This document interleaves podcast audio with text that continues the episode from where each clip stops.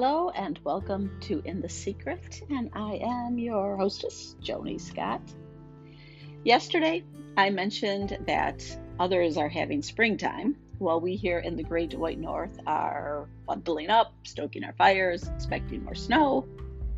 But this morning, lo and behold, I heard birds chattering, and right now a mourning dove is cooing which I find interesting because during my prayer time earlier, I was reading Song of Solomon 2:12, where it says, "Flowers appear on the earth, the season of singing has come, the cooing of doves is heard in our land." Wow. I believe that that was from God telling us that seasons change. Your winter may feel longer and harder and colder than others, like we always do here. But spring also always follow winter. Stay the course. You will emerge again brighter and stronger than ever. All right, on that positive note, let's take a look at our next verse in Psalm 91, and that would be verse 7. It says, A thousand may fall at your side, and ten thousand at your right hand, but it shall not come nigh unto thee.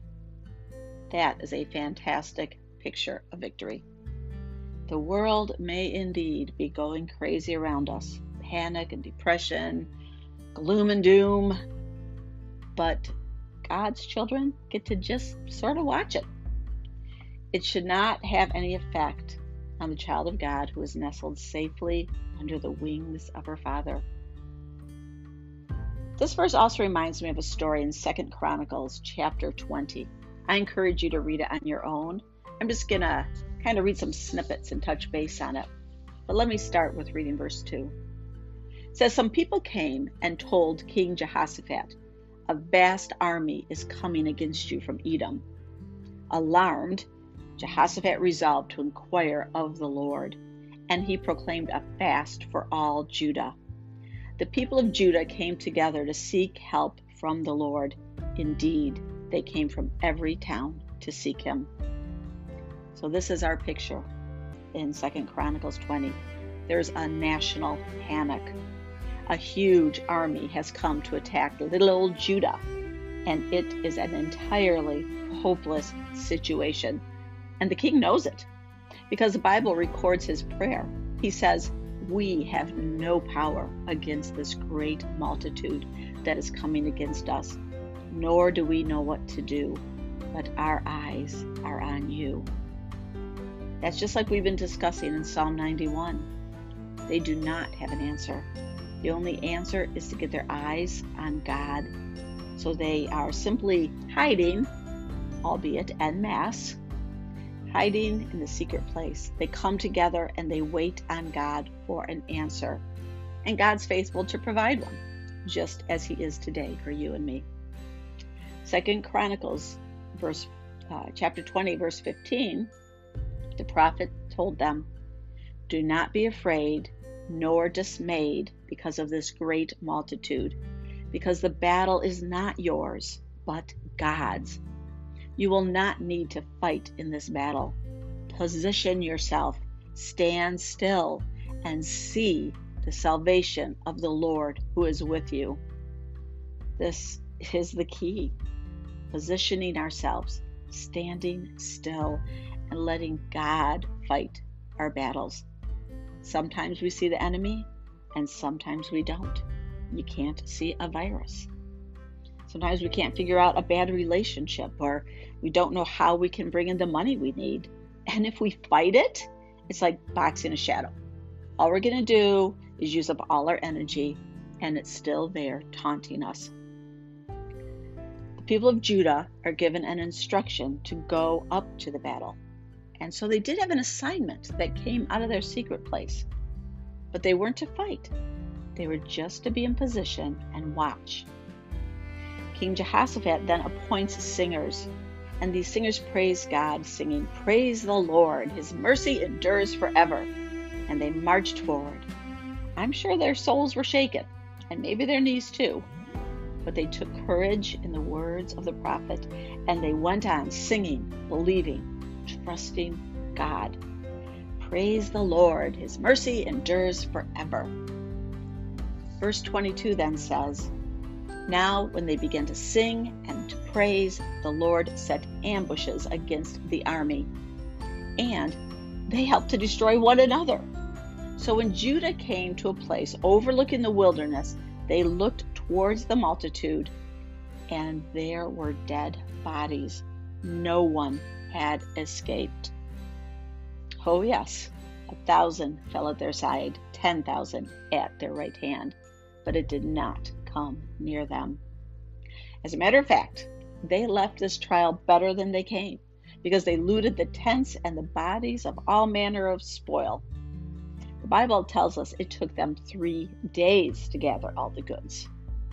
And there was even another bonus. The other kingdoms who heard about this, kind of like seeing on the nightly news, We're like, oh no, we will not be fighting them in the near future. So King Jehoshaphat reigned in peace the rest of his days. God is good even when we can't see what's happening, even when it doesn't make sense and we have doubts, we can know that God is good. His, your welfare is His concern. My old pastor used to say, when things happen that you don't understand, rely on what you do know. Well, we know from God's Word that God is good and that God loves us. We know that He showed that by giving us His Son, which makes one other uh, point important. We also must ask forgiveness and rely on Jesus' saving grace. Become a child of God. And then the promises in Psalm 91 are for you. Years ago, I was going through a long and tiring patch my husband and I moved to a small town in the north here, and we wanted to start a church. But instead, at the beginning, we only faced rejection and poverty. That first winter was particularly rough. I never knew from day to day if the heat would be on during the frigid winter nights or if there'd be food for my hungry offspring. Our appliances kept breaking. We began to call our basement the appliance graveyard. and even the water pipes froze, and we had no friends nearby. So we had no one to turn to but God.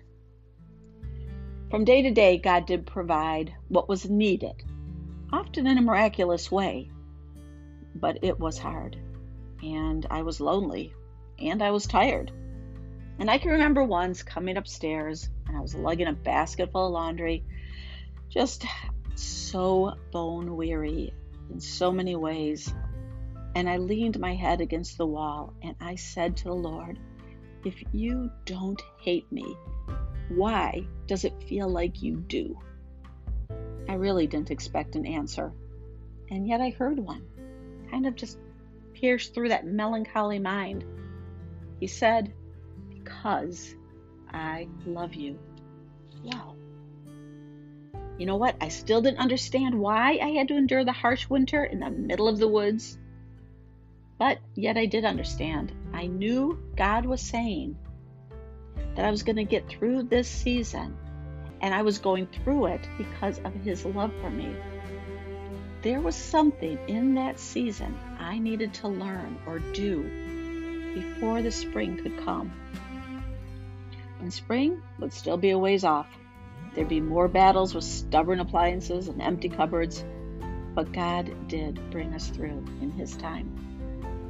And I collected a lot of spoils. I'm far better and wiser for it.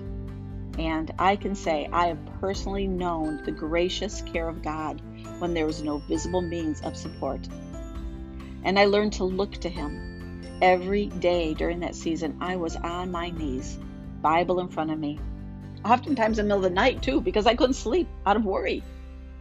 And I would not be able to face a day until His Word in some way touched my heart as I read the Bible. There's a song that says, It may look like I'm surrounded, but I'm surrounded by you. If you're surrounded, it could be because God has a victory in store. Position yourself And that may mean sitting with your Bible open and singing praise when you don't feel like it. It might mean marching forward when your knees are shaking. It certainly does mean relying on the truth that He loves you. One other thing the prophet told the people he said, Do not fear or be dismayed, for the Lord is with you. Don't be afraid. God is good. God is with you. God loves you. I encourage you to read all of Second Chronicles 20. I only shared tidbits, and it's an amazing tale of deliverance. Thank you again to everyone who's listened and who's responded and shared this podcast. I am very thankful for you and your kind words. It means more than I could possibly express. I pray you continue to be blessed as we go through this season together. We'll see you again for Psalm 91, verse 8.